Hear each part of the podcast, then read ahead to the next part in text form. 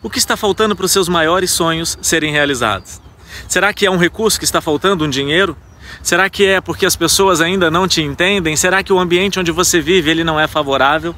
Se você pensa que tudo isso é responsável por você não estar realizando os seus sonhos, você está completamente errado. O que está faltando é você assumir a sua melhor versão na fase atual, com os recursos que você tem. Quando a oportunidade aparece, ela não escolhe pessoas, porque oportunidade não escolhem pessoas, são as pessoas que escolhem as oportunidades. Mas essas pessoas precisam estar preparadas para as oportunidades, porque elas têm um tempo, elas são voláteis.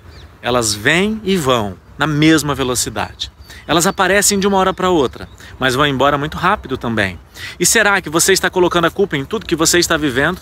Decida hoje ser a sua melhor versão na fase atual com os recursos que você tem. Você não precisa de dinheiro para comprar um carro, você precisa acreditar que esse carro faz sentido para você. E o dinheiro será uma mera consequência. Você não precisa de dinheiro para fazer uma viagem. Eu estou em Paris. Eu não acreditei que viajaria no dia em que a passagem foi comprada. Eu acreditei na minha mente que essa viagem fazia sentido. Eu sonhei com ela, eu me imaginei aqui e eu estou aqui. Quando a oportunidade apareceu, eu não perdi. A propósito, eu estou aqui com a minha família, se divertindo, a Sofia, a Ana Paula também e o Davi. Estamos todos aqui porque nós programamos isso na nossa mente. Acredite, o que está faltando não é algo que não dependa de você. O que está faltando para você realizar os seus sonhos é algo que depende exclusivamente de você. Então, pare de procurar culpados, porque quem procura culpados vai punir inocentes.